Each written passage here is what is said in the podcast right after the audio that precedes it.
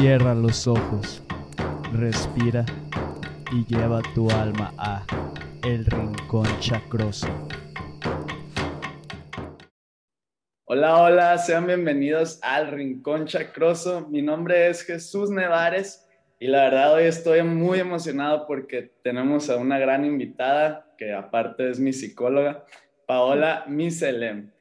Y les venimos a hablar de un tema que me parece que es algo muy sutil, pero a la vez tan profundo y que te puede afectar en varias áreas de tu vida si no nos damos cuenta de esto. Es decir, la codependencia. Pero antes de comenzar con este tema, quiero presentar a Paola, que es psicóloga humanista, tallerista y consultora de vida laboral internacional, especialista en el comportamiento humano con más de quince años de experiencia trabajando como psicoterapeuta. Tiene máster en inteligencia emocional, diplomatura en empoderamiento para la mujer, así como en detección de mentiras y comportamiento peligroso. Es fundadora de Afempim, Voz para la Mujer y Life Coach Sonora, además de que es coach de vida certificada. Pues bueno, sin nada más que decir, ¿cómo estás, Paola? Hola, muchísimas gracias por la invitación y pues muy contenta de estar aquí en... en este rincón, ¿verdad? Entonces, eh, pues aquí con todo y pues eh, felicitando a todas estas mujeres también. Recordemos que hoy es el Día de la Mujer. Estamos grabando que, en el Día de la Mujer, así que felicidades. Exactamente. Y pues bueno, aquí listas para, para resolver algunas dudas que hayan y pues poder colaborar con una pequeña semillita. Ok, Paola. Pero antes que nada, me, me gustaría que nos contaras un poco de tu historia, que en, en general, ¿no? ¿Cómo es que empezaste con todo este camino de la psico, psicoterapeuta? Nomás para que la gente te conozca un poco y además que es algo que yo ni siquiera nunca te he preguntado, así que qué mejor que ahorita saber un poco más de ti. Y fíjate que es algo que me encanta porque la verdad es que en la vida me han preguntado eso y bueno, una de las cosas que me hizo tomar este camino es que desde chiquita ya, ya tenía esa necesidad por ayudar a otros. Eh, sin embargo, por más que tengas estudios, Jesús, y por más que, que creas que tienes conocimiento, no puedes ayudar a otros hasta que no te ayudes a ti mismo, ¿no? Entonces, eh, bueno, la corriente que escogí, que es humanista, es, eh, bueno, el fundador fue Karl Rogers, y una de las frases que él maneja y que la adapto a mi vida es ayudando a otros te ayudas a ti mismo, ¿no? Okay. Entonces, eh, realmente es algo que me apasiona, pero me apasiona ayudarme y me apasiona ayudar, ¿no? Normalmente eh, todos los que han sido mis pacientes terminan emprendiendo, tú comprenderás, eh, terminan realizando sus sueños, ascendiendo y demás, ¿no? ¿Por qué? Porque también trato de buscar que haya un efecto multiplicador, ¿no? Y que, y que esta cadenita de, de favores, de ayuda, de servicio, se vaya, pues, multiplicando, ¿no? Valga el juego de palabras. Uh-huh. Ok. Y en este proceso que primero tuviste contigo misma, ¿alguna vez te tocó estar en una relación codependiente? Miles de veces, Jesús. O sea, no una, no una. Te estoy hablando de... Tres, tres más o menos, y, e, e incluyo también amistades tóxicas, y creo que una de las cosas también que es importante, en un, no solamente en el psicólogo, ¿no? Sino en un coach, es que empiezas a ayudar desde la experiencia, ¿no? Entonces, eh, hay por ahí una, una metáfora que me encanta, ¿no? Que de repente alguien se cae en, vamos a pensar en uno de esos boquetes que se hacen aquí en Hermosillo, ¿no? Okay. Entonces alguien se cae en esos boquetes y de repente pasa el doctor y el de abajo le dice, hey, ayuda, ayuda. Y ajá, se queda viendo el doctor y le dice, ¿qué haces ahí? Te voy a mandar una receta para que salgas, ¿no? Y pues se queda con la receta. Luego pasa el, el policía, ¿no? Ayuda, ayuda. Uy, tiene una infracción porque hizo algo indebido en la calle del estado, ¿no? Ahí le va la infracción y lo sigue dejando, ¿no? Así van pasando diversas profesiones y de repente pasa un coach, ¿no? Y le, y le dice, ayuda, ayuda. Y entonces el coach le dice, ah, permíteme un momento, voy a bajar contigo. Y se queda la persona así de, ¿cómo se te ocurre bajar conmigo? Ahora somos dos personas en el hoyo. Y le dice el coach, ¿sabes qué? Que no, le dice, yo la semana pasada caí en este hoyo y encontré la salida. Vente por acá, te tomo de la mano y nos vamos. ¿No? Entonces, esa es la, la magia, digamos, de, de esto. Y volviendo a la, a la pregunta que me hacías, que si he pasado por relaciones codependientes, te decía, no una vez, ¿no? Sino que varias veces. Y te puedo decir que una de las, de las razones por las que uno cae en este tipo de, de codependencia o de relación tóxica, a veces es el desamor que te tienes a ti mismo, ¿no?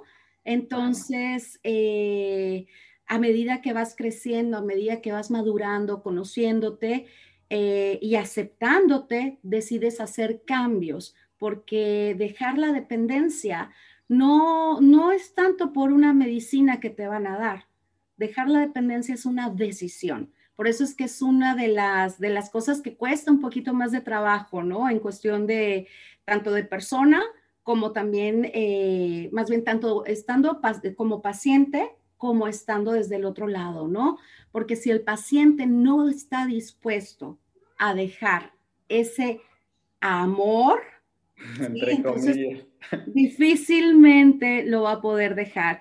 Ahora sí que tú mismo sabes, ¿verdad? El, el, el claro. Cómo, al momento de tomar la decisión, te cambia el chip, ¿no? Entonces, eso es lo que se intenta llegar, o sea, a través de tu propio amor, que empiece a haber este cambio de chip.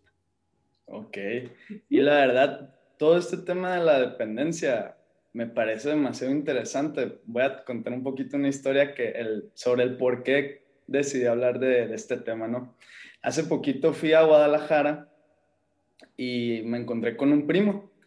Y ese primo y yo somos, se puede decir que muy parecidos en nuestra forma de ser y de pensar y todo. Entonces mi primo ya está en una relación, está viviendo con una pareja y todo. Y, y desde que lo vi, hace cuenta que noté una diferencia muy grande de cómo era antes a cómo es ahorita, pues como un cambio, pero así muy...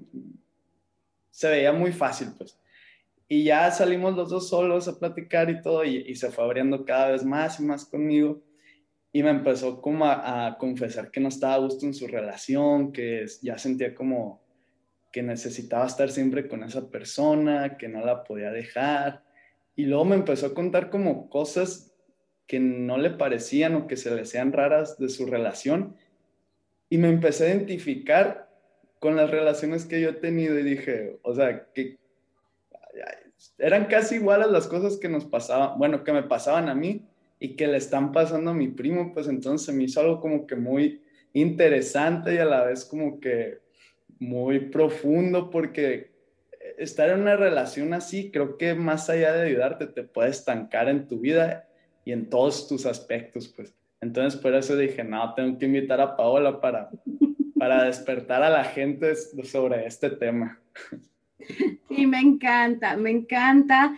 Eh, y también sabes que está, está excelente que ahora tú puedas discernir y puedas darte cuenta cuando alguien está como tú estabas. Ahora ya lo ves de fuera.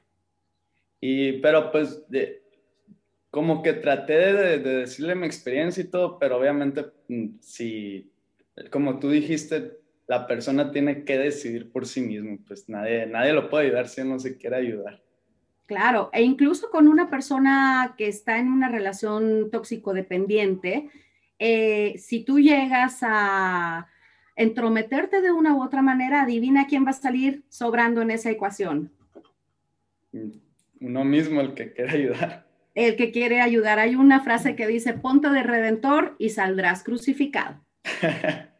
Así que, sí, si no, si no te piden ayuda, si no acuden a un profesional, o por lo menos que te digan, ¿sabes qué? Ya quiero salir de esto, estoy detectando que no es lo que quiero, eh, mejor tratar de mantenerse al margen, escucha y, y retírate, ¿no? Entonces, sí, hasta el momento en que la gente realmente quiera salir. Exacto. Paola, y tengo una duda que de hecho me la preguntó mi papá porque le conté que íbamos a hablar de este tema y me dijo, ¿qué es la codependencia? Y me quedé pensando y no, y no pude encontrar algo sencillo para que lo pudiera entender él, pues, ¿no? Que, que, pues, que no sabe mucho de estos temas y así. Entonces quisiera que me dijeras de una manera así sencilla y simple, ¿qué es la codependencia?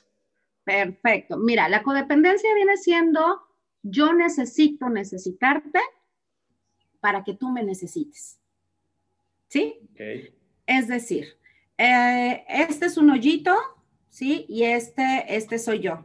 Entonces, lo que voy a hacer es engancharme de ti para eh, llenar tu propio vacío y que tú me sirvas a mí. Pero entonces quedamos enganchados, no nos podemos soltar, porque si yo me suelto, vuelve a haber este vacío y no va a haber quien te lo llene.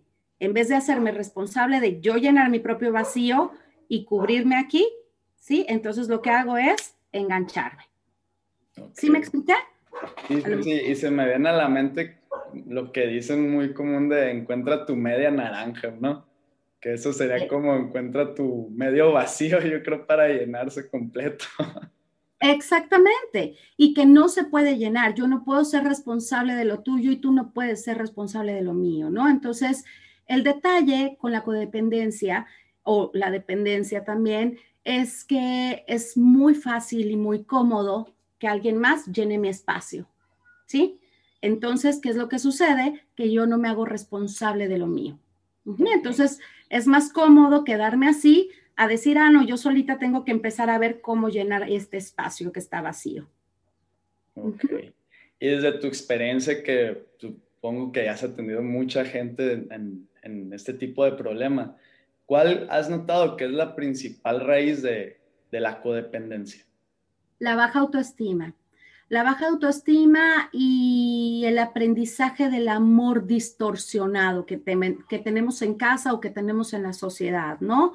Comenzando porque vivimos en una sociedad en donde se nos educa desde niños, cállate, no grites, no digas nada.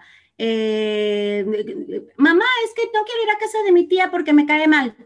Cállate, porque te va a escuchar, es tu tía y la respetas. Entonces, okay. Comenzando por ahí, ya empiezan, ya se empieza a bloquear el, pues, El, el, el levantar tu voz, el, el levantar tu voz me refiero a hablar, ¿eh? A hablar lo que sientes, no de gritar.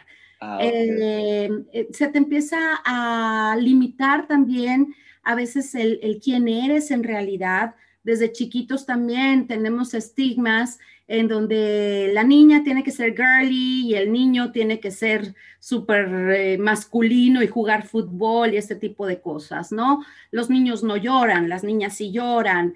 Eh, muchos, eh, muchos paradigmas sociales que tenemos también, eh, por ejemplo, hay niños que dicen desde chiquitos, es que yo voy a ser grande, voy a ser millonario, voy a ayudar. Ay, no, no es cierto, si ni siquiera podemos pagarlo, no, no, no, o sea, tú tienes que acomodarte a la situación en la que estás y le empiezas a matar la personalidad, le empiezas a matar los sueños, o también violencia intrafamiliar, muchos factores, Jesús, que tenemos y aprendemos en el entorno son los que nos llevan también a tener una baja autoestima, ¿no?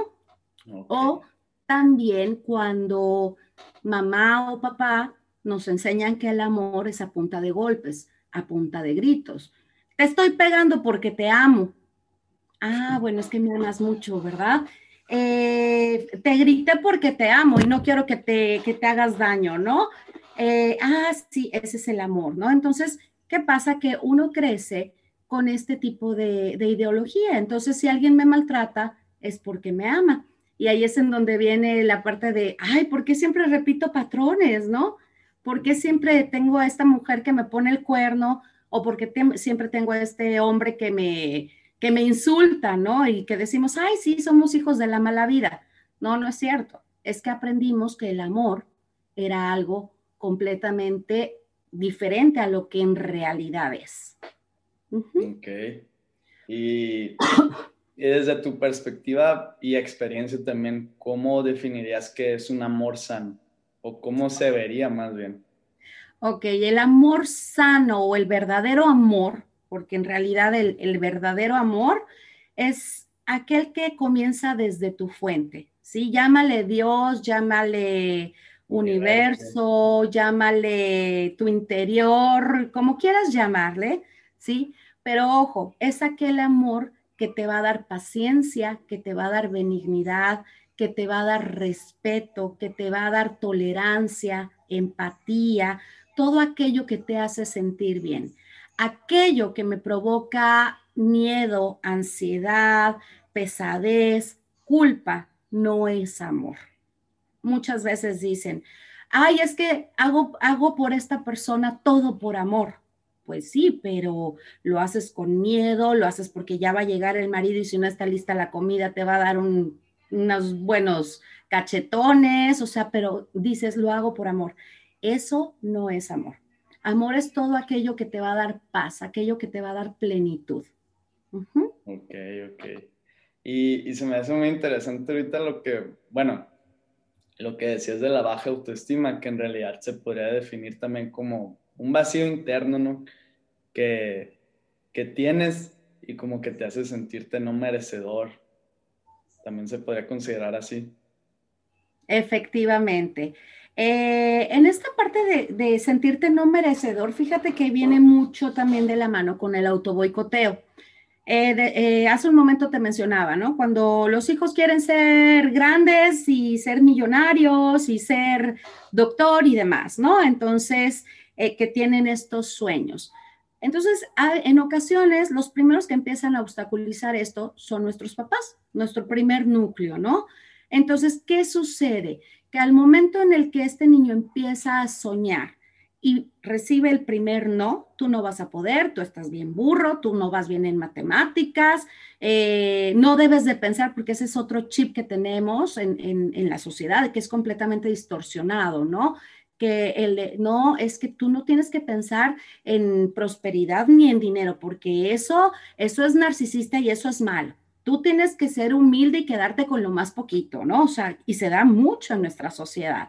Entonces, ¿qué pasa? Que al momento en que crece la persona, dices, ah, qué padre, me está yendo súper bien en el amor, me está yendo súper bien en el trabajo, pero inconscientemente llegan esas vocecitas que te dicen, hey, no, si tú te sientes bien, es porque algo está mal, ¿no? O mucha gente que dice, ¿por qué me siento en paz? No, no, no, eso está mal, debo de sentirme intranquilo. Entonces buscan tener a veces conflictos en la pareja para, para poder estar bien y para poder tener esa sensación de, de confort, ¿no? Porque es lo que tuvieron de chiquitos.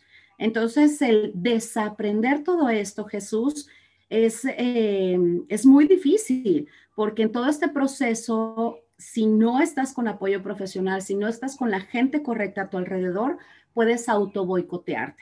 Y obviamente va a crecer más la falta de autoestima.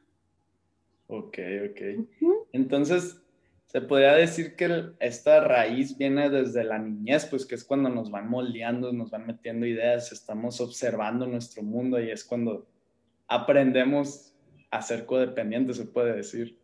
Efectivamente. Sin embargo, no podemos dejar de lado también la parte de, pues, de los temperamentos, ¿no? De, lo, de los temperamentos natos que tenemos, ¿no? Entonces, sí. Desde chiquitos hay quien es el que, el que escucha todo el tiempo, el que es el mejor amigo, el que es un poquito más suavecito, que no le gusta decir lo, lo que siente para evitar conflictos. Tenemos otro tipo de personalidad que es aquel que es un poco más analítico, observador, nerviosito. Entonces, este tipo de personalidades tienden a traer personalidades completamente dominantes. Y para que haya una relación codependiente, pues obviamente se necesita, se necesitan dos. ¿Sí? Híjole, creo que me, me identifiqué demasiado. Con, con mis relaciones pasadas, pero sí es cierto, pues, porque yo voy a hablar desde mi experiencia, ¿no? Eh, yo me considero una persona así como más relajada y todo, y, y, y las personas que llegaban a mi vida siempre eran como que me daban esa sensación de que yo mando, yo, yo soy la buena aquí, ¿no? Uh-huh. No sé, y pues tiene razón con lo que tú estás diciendo ahorita. Efectivamente, ¿no? Y entonces, eh, al momento en que la otra persona se siente muy segura, o, u ojo, porque también eh, hay personas sumamente emocionales y manipuladoras, entonces te controlan a través de las emociones. Me siento muy mal, o las quieres dejar y de repente se enferman, o, o, o es que tengo miedo de estar sin ti, y te empiezan a manejar la culpa también, ¿no? Entonces, Eh, entre los temperamentos que tenemos desde el nacer y ya vienen en una carga genética y todo lo que hemos aprendido, eso es, eso si no se maneja, pues es una bomba de tiempo, ¿no? Ok, y hablando de bomba de tiempo, eh, quisiera saber qué es lo más extremo que pueda pasar cuando te encuentras en una relación así, lo dejas pasar, pasar, pasar el tiempo y como tú dices, la, la bomba se va haciendo más grande. ¿A qué, a qué punto puede llegar el ser humano cuando está en una relación así? Ok, ¿has visto Investigation Discovery? Sí. Ok, ahí tienes tu respuesta. Si no es mío, te mato. O me mato. ¿No? Entonces, podemos llevar, llegar a extremos completamente en donde ya cualquiera de las dos partes se pone en riesgo, ¿no?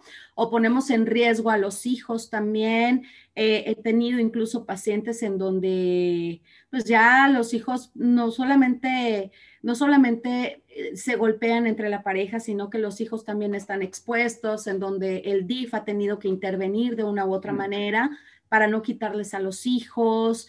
Eh, relaciones muy peligrosas, ¿no? Llega un momento en donde hay una, hoy que es Día de la Mujer también, eh, está lo que es el violentómetro, lo pueden encontrar, lo googlean, y el violentómetro te va marcando cuáles son las fases, ¿no?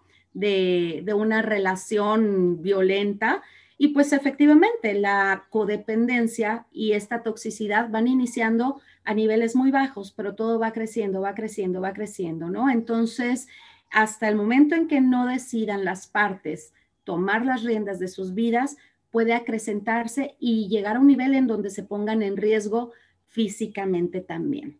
Y físicamente te estoy hablando, pues ahora sí que, que finales trágicos, ¿no? Ok, ok. Ahora, también existe la parte de, de, ok, ya una de las dos partes tomó la decisión de que quieren mejorar la relación, de que quieren dejar de ser codependientes, ambos de repente lo deciden, deciden salvar la relación a la familia, toman, pare, toman terapia, empiezan a hacer todo lo que tengan que hacer y realmente también se puede recuperar una relación sana, ¿no? Okay. Sí, sí hay esperanza, pues, ¿no? Sí, sí. Pero los dos, los dos tienen que actuar. Efectivamente. Si es solamente uno de los dos, difícilmente va a ser posible. Okay. Uh-huh. Y ya para entrar un poquito más eh, a, a toda esta parte de las relaciones codependientes, quisiera saber cuáles son las señales más obvias de que estamos en una relación codependiente. Ok.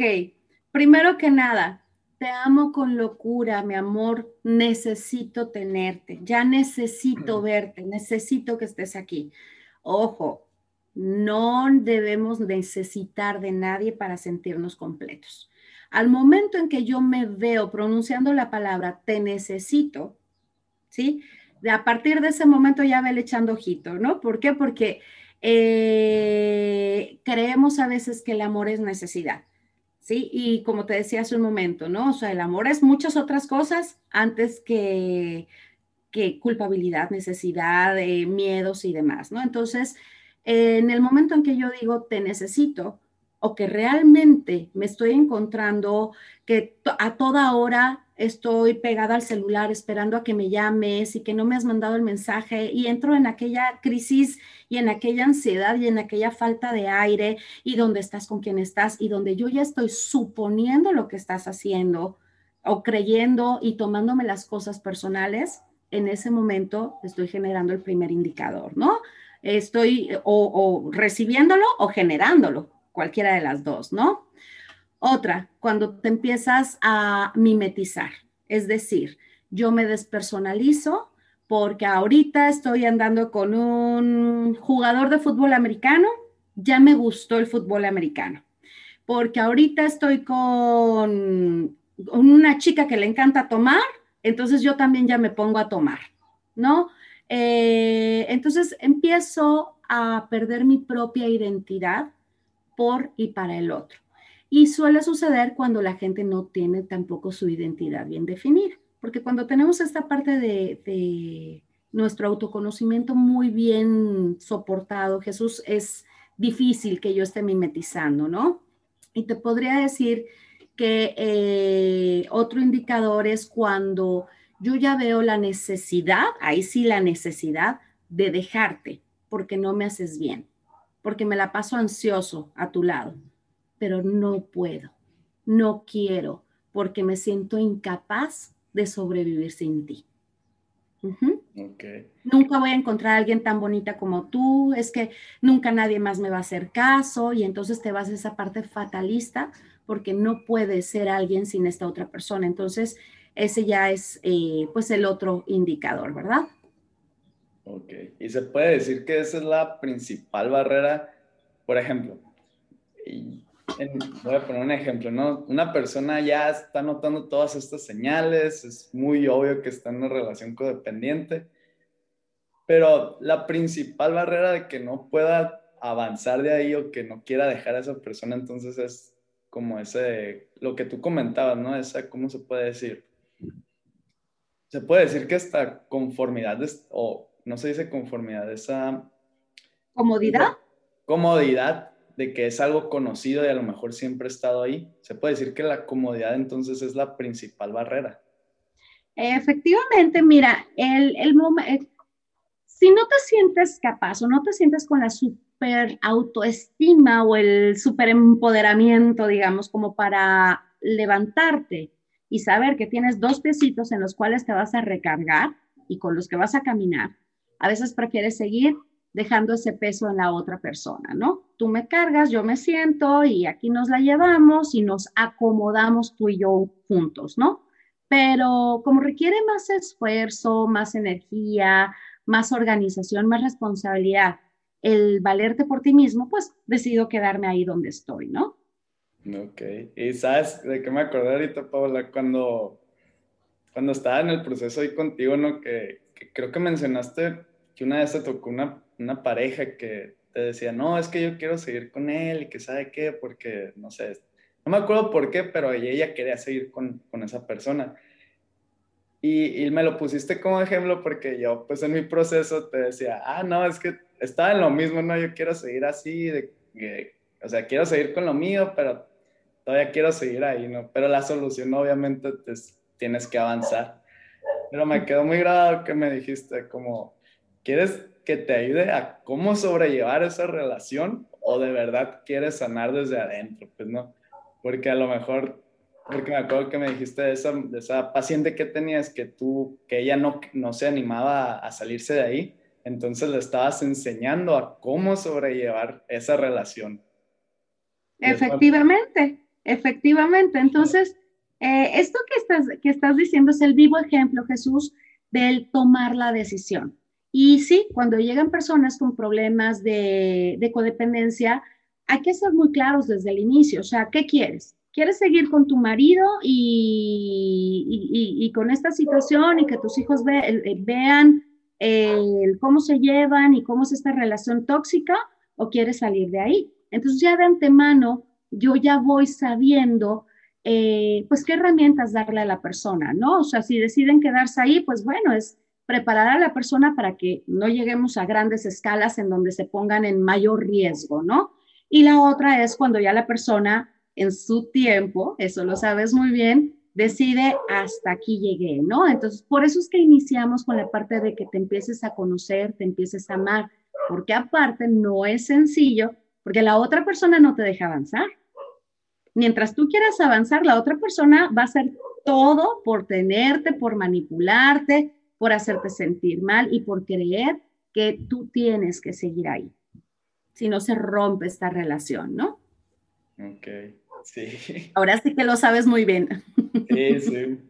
Y la verdad, sí, no, no, es, no es muy bonito porque luego también salen partes de, de uno, ¿no? Que también uno hasta empieza a ser tóxico, que también fue mi experiencia propia, ¿no? Y, claro. Y está, por eso digo que es un tema como que muy sutil, muy profundo, porque te afecta en todo, literalmente, pues en todos los aspectos de tu vida. Uh-huh, hasta en lo laboral. Exacto. Hay gente que de repente está trabajando y nada más porque se sintió mal, porque no pudo llevarle la torta de loncha a la pareja ese día, porque tuvo una junta, se ponen a llorar y se ponen con aquella aflicción porque cómo les va a ir en casa o cómo les va a ir en el momento, ¿no? O o que la otra persona se, se autolaceró, digamos, y entonces el otro se siente culpable y lo hace disfuncional en todas sus actividades. Eso es otro de los indicadores también, que te hace okay. disfuncional, ¿sí? Estoy teniendo que, que estar aquí en el podcast, ¿sí? Y de repente imagínate que Jesús estuviera así de, ay, hablando de codependencia y esto y lo otro, pero por atrás tú tuvieras, ay, es que no, es que no me ha hablado, es que esto, es que el otro, y entonces te hace disfuncional, te distrae de tus actividades. Ok. Uh-huh. Y yo creo que también quiero, lo que me estabas comentando antes de empezar a grabar, hacer esa aclaración que no solo la codependencia puede ser en...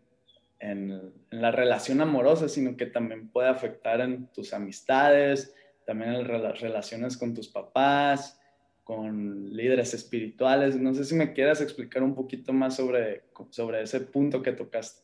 Claro que sí. Fíjate que esto lo voy a comenzar con, con un, un pequeño ejemplo, ¿no? He tenido, no uno, miles, bueno, miles exageré, ¿no? O sea, pero sí unos, unos cientos, ¿no?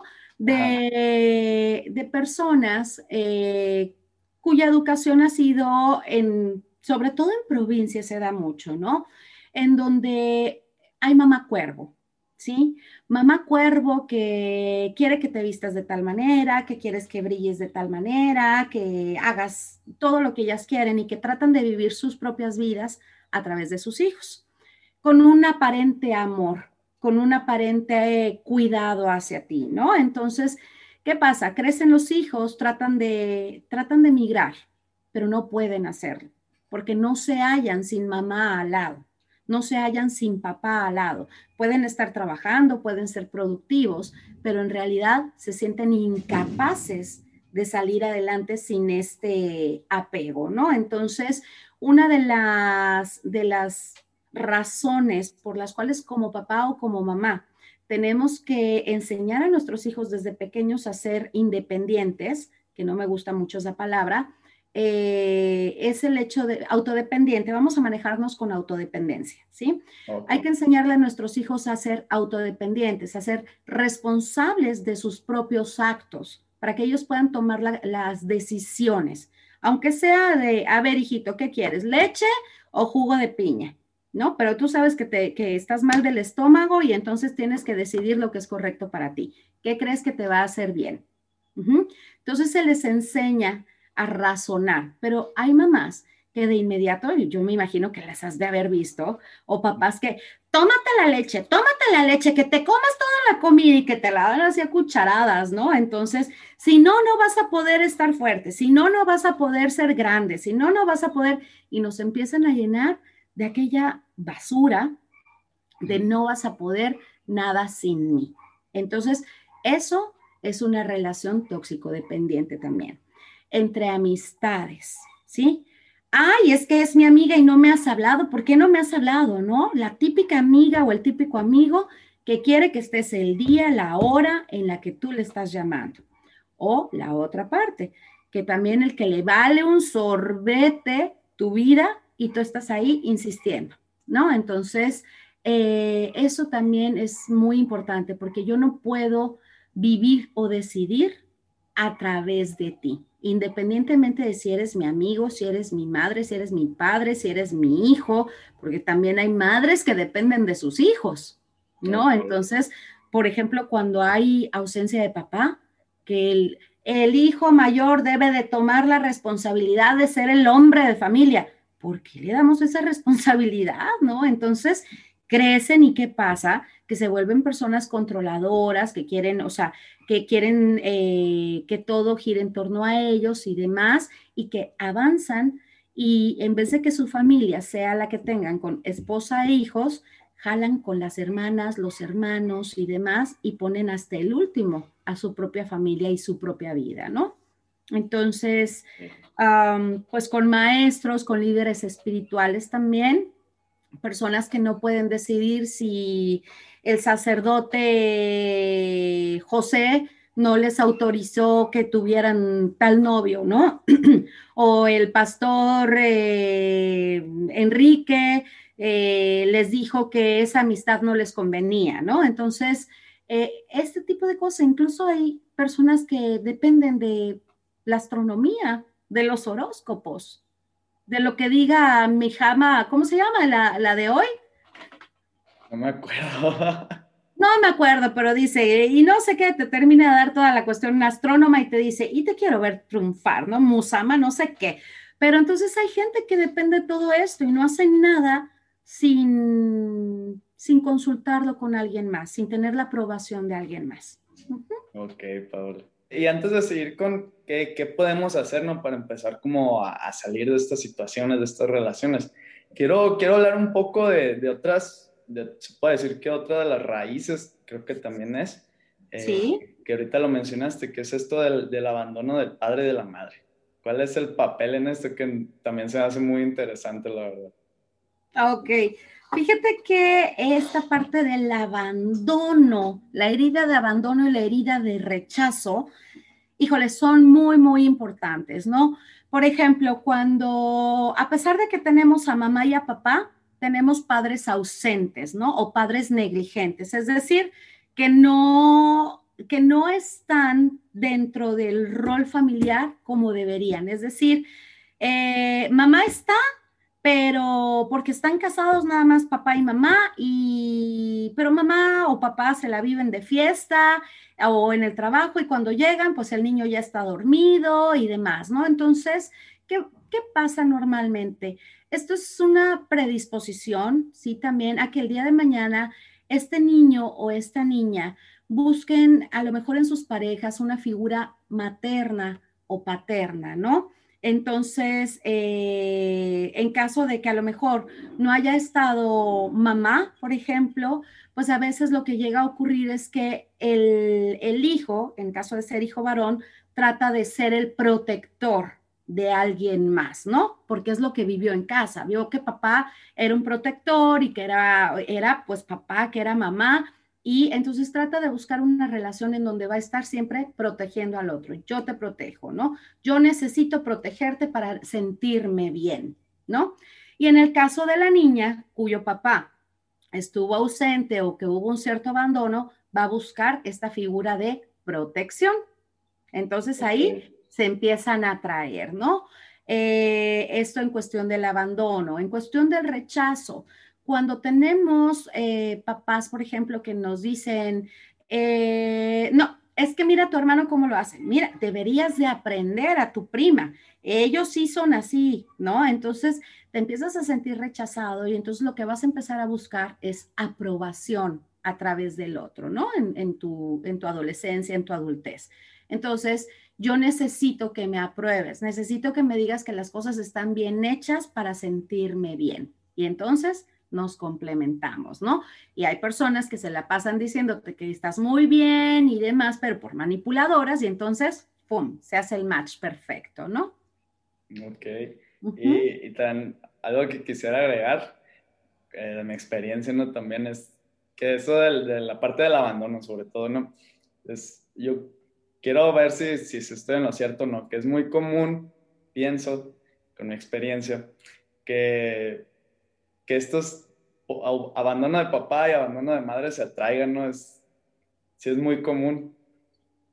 El abandono de papá y el abandono de mamá se atraigan. Ah, sí, ya, o sea, ya entendí. Las, o sea, yo tengo abandono de madre, ¿no? Y voy a atraer, ajá, seguramente a una persona que tiene abandono de padre. Por ¿sí? supuesto que sí, de una manera inconsciente. Recordemos que tu pareja es tu espejo, ¿sí? Entonces... Mm. Si yo no he sanado esas heridas, Jesús, muy seguramente voy a traer a alguien igual de herido que yo para poder hablar el mismo idioma. Uh-huh. Okay. Entonces, eh, volvemos a esta parte, ¿no? Necesitas a alguien con un vacío y tú tener eso que va a llenar ese vacío para podernos enganchar. Es la fórmula uh-huh. perfecta para entrar en un caos de relación. Tú lo has dicho. Por eso es importantísimo estar conscientes de nuestra identidad, ¿sí? ¿Quién soy? ¿Hacia dónde voy? ¿Cuál es mi propósito? Si yo no tengo idea de mi propósito de vida, si no tengo idea quién soy, me vuelvo una veleta y voy a ir conforme el aire me lleve. Ok.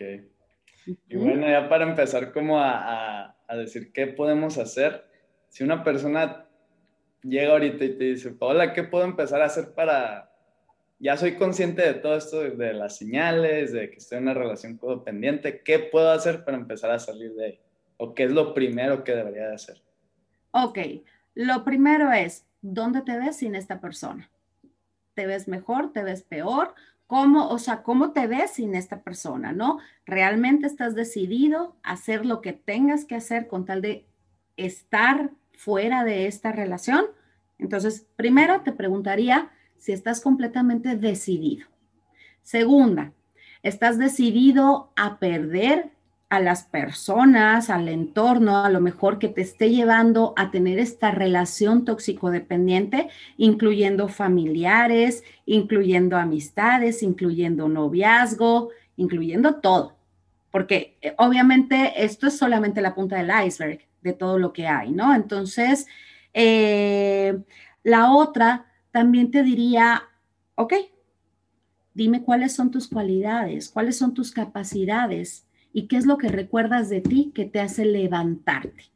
¿Qué tienes de soporte para ti que te permita levantar? Porque a lo mejor se te ha olvidado que eres capaz de cantar, capaz de sonreír, que eres capaz de, de emprender, de soñar, y a lo mejor se te olvidó que hasta habías soñado, ¿no? En algún momento. Entonces, eh, lo primero es preguntarte, si estás decidido completamente, la segunda, estás decidido a soltar.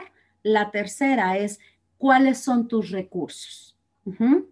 ¿Cuáles son tus recursos? Ya una vez que me digas cuáles son tus recursos, en ese momento sí también te diría, acude a un, a un apoyo profesional, porque solito difícilmente vas a poder. Otra, la parte espiritual. Uh-huh. Empieza a acudir a aquello que es más grande que tú y que no sea la persona, porque hay que dejar de idolatrar a la persona. Confía en ti, confía en tu universo. Uh-huh. Eso es lo que, lo que te diría. Y por otro lado, eh, no acudas, y esto es bien importante, no acudas a personas que te van a decir, no hombre, vámonos a chupar y nos ponemos una buena guarapeta, viejas hay muchas, ¿no? O, o la otra, sí, hombres malditos desgraciados, ponte a leer el libro de por qué los hombres aman a las cabronas. No, no, por favor, chicas, chicos, tienen que discernir de dónde escuchan consejo. Siempre vamos a escuchar a aquellas personas que han superado una prueba, no a aquellas personas que te vayan a hundir más. Uh-huh. Ok, ok. Y, y ahorita que mencionas lo de la parte profesional, eh, me acuerdo que, por ejemplo, ¿no? Yo que sentía que estaba bien espiritualmente y mentalmente porque pues hacía yoga, meditaba, me iba al monte, pero me acuerdo que me dijiste que eso es eh, la analogía de la olla, que, que la olla está como hirviendo y, uh-huh. y, pero ya está a punto como de explotar y lo único que lo detiene es la tapadera, ¿no? Que ya está muy floja. Entonces esa tapadera en mi vida eran el yoga, la meditación y, y pues lo que hacía desde mi perspectiva que según yo me hacía bien, ¿no? Y que me hacía sentir bien, pero en realidad pues seguía la raíz, ¿no? Ahí, ahí escondida dentro de, de esa olla. Entonces sí, sí es importante que la gente que quiere cambiar esto obtenga ayuda profesional. No solo esto de que está muy de moda que, que es el yoga, la meditación, toda esta parte se puede decir como... Eh, ¿Cómo lo puedo explicar? Eh, ¿Cómo se le dicen a todo esto? ¿Cómo? Son unas herramientas complementarias. Ajá. Exacto. Que no te van a funcionar y que no te van a sanar de raíz. Digamos que lo que hace el, el proceso psicoterapéutico, Jesús, es esto que estás diciendo de la, de la olla, ¿no? Que lo habíamos manejado. Si nada más continúas con estas, con la meditación, con la yoga, con, ay, esta del hielo que no me, ¿cómo es que se llama? La, esa, mera. Eh, que lo haces nada más así, sin realmente estar trabajando el fondo, lo único que va a hacer es que en algún momento te explote en la cara. ¿Me explico?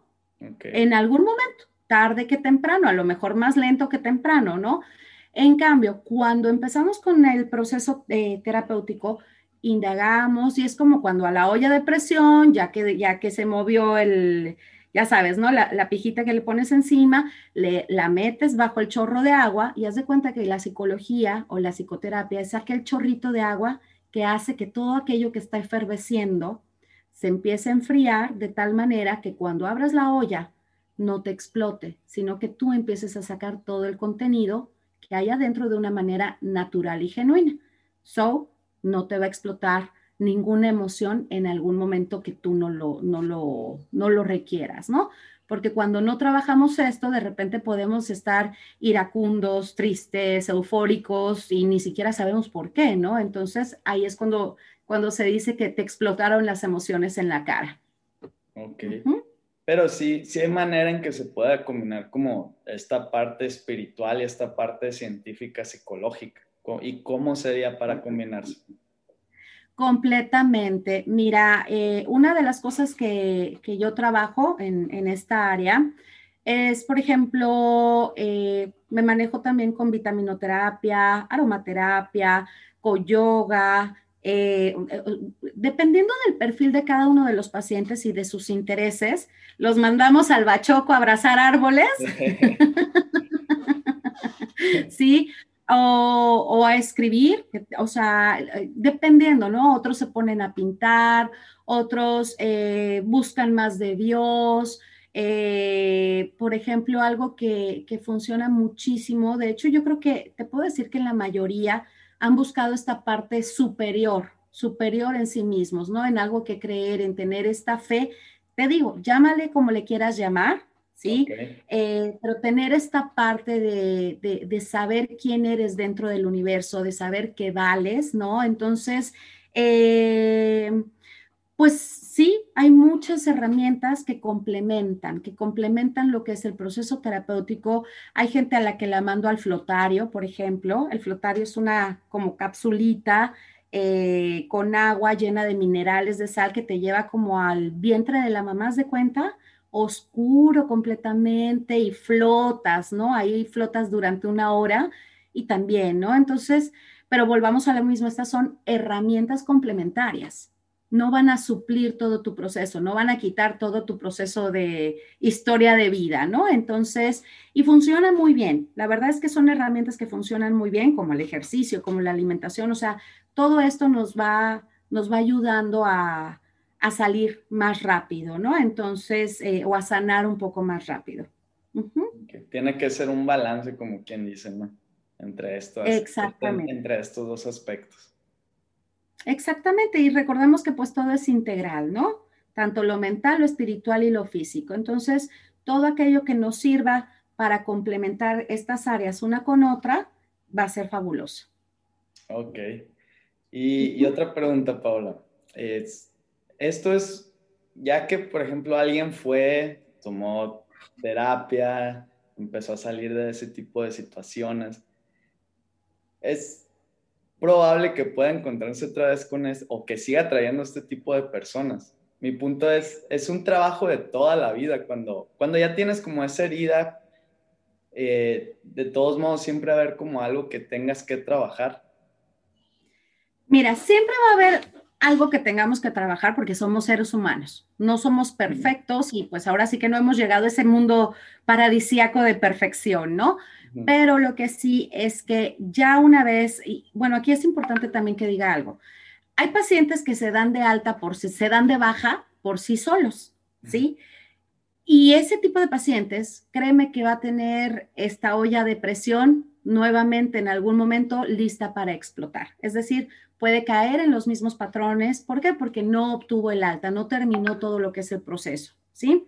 Número uno. Número dos, cuando ya terminaste el proceso, lo que va a pasar es que tú ya vas a aprender a identificar de inmediato, en primera, cómo te habla tu cuerpo. A esta persona me provoca ansiedad, esta provoca, esta me provoca como miedo, esta me provoca como culpa. Ay, no, esto no. Mejor aquí ni me meto porque ya vi que no entra físicamente en lo que me da tranquilidad. Número uno. Número dos, eh, empiezas a detectar si realmente es afín a ti. ¿Es una persona que está en constante crecimiento, en construcción junto contigo o no? Si no lo es, de inmediato tú vas a decidir, ok, le entro o mejor aquí lo dejo, ¿no? Y he tenido pacientes que les llega de nuevo ese mismo perfil, pero ¿sabes qué dicen? Con permiso, no, no vuelvo a donde yo estaba.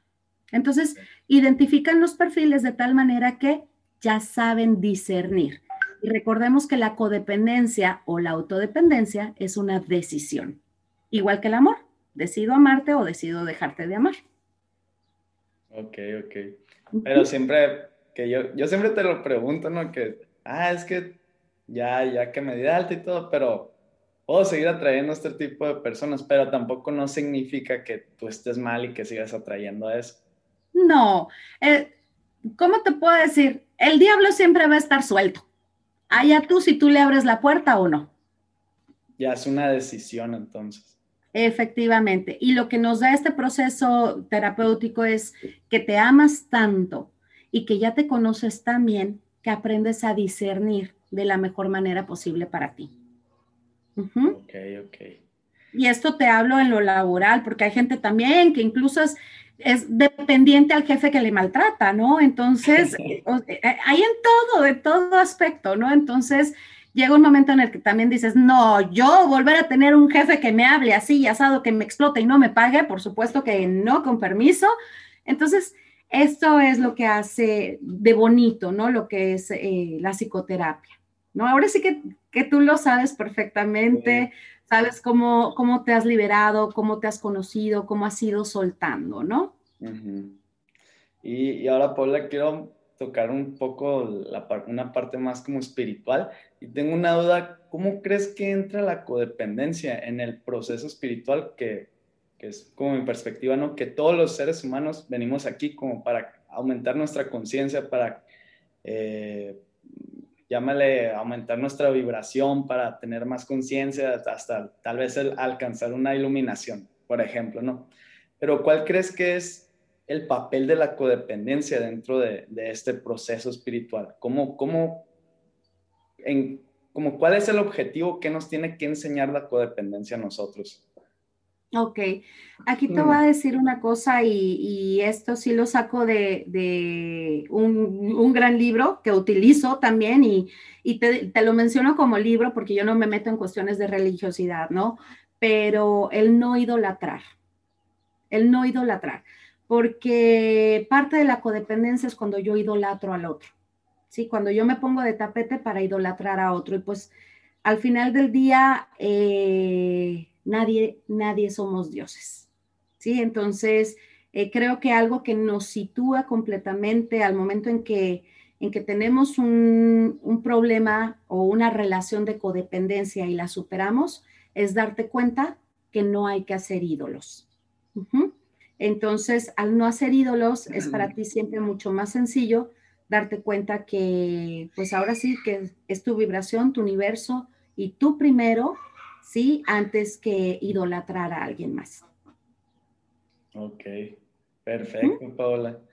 Pues ya para ir cerrando, no sé si quieras dar algunos consejos para... si alguien que nos está escuchando está en una relación así y que y pues le está haciendo clic, Eh, algún consejo rápido que le puedas dar si todavía, perdón, si todavía a lo mejor no, no se anima a, a, a ya ir con ayuda profesional, que, que le, algo, algún consejo que tengas. Ok, primero que nada, te recuerdo que eres alguien en este mundo. O sea, es lo primero que te puedo decir, ¿no? No sé a qué te dediques, no sé qué hagas, pero también te puedo decir que en el lugar en el que estés, tienes un propósito, descúbrelo, número uno. Número dos, si todavía no has tenido esa, digamos, esa decisión para tomar ayuda profesional, lo que sí te puedo decir es que al menos empieces a buscar eh, links, que empieces a, a buscar en YouTube, que empieces a buscar igual, Eh, podcast como este, pero que tengas mucho discernimiento porque también hay mucha charlatanería, ¿no? Entonces, eh, uno de los de, de los de las personas o de los autores que te puedo recomendar es a Jorge Bucay, que habla muy bien de, este, de estos temas de, de la codependencia.